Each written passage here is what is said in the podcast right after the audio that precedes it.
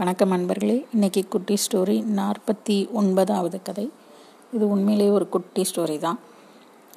ஒரு குழந்தை வந்து ஸ்விம்மிங் கிளாஸ்க்கு போயிட்டு இருந்துச்சு. அப்போது அந்த குழந்தையோட டவல் வந்து காணா போச்சு.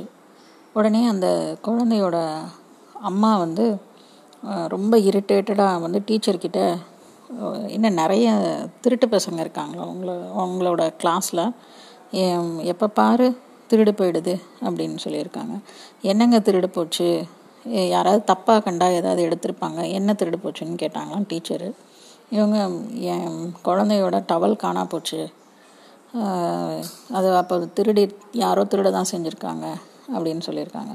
உடனே யாராவது மிஸ்பிளேஸ் பண்ணியிருப்பாங்க எங்கேயாவது இல்லாட்டி எடுத்து தெரியாமல் எடுத்திருப்பாங்க. நீங்கள் வந்து அதோட அடையாளம் சொல்லுங்கள் அப்படின்னு கேட்டிருக்காங்க. வெள்ளை கலர் டவல் அப்படின்னு சொல்லியிருக்காங்க.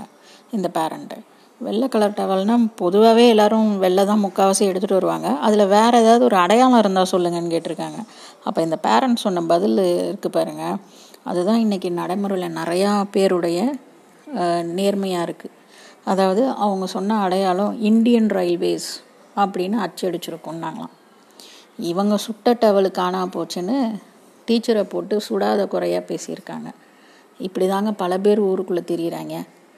அவனே தப்பு பண்ணிட்டு ஆனால் தப்பையே ரொம்ப தைரியமாக சவுண்டாக மற்றவங்கள வந்து குறை சொல்லி மற்றவங்க மேலே தப்பு சொல்லி நியாயம் கேட்குறாங்க இதெல்லாம் எந்த கணக்கில் சேர்க்குறது?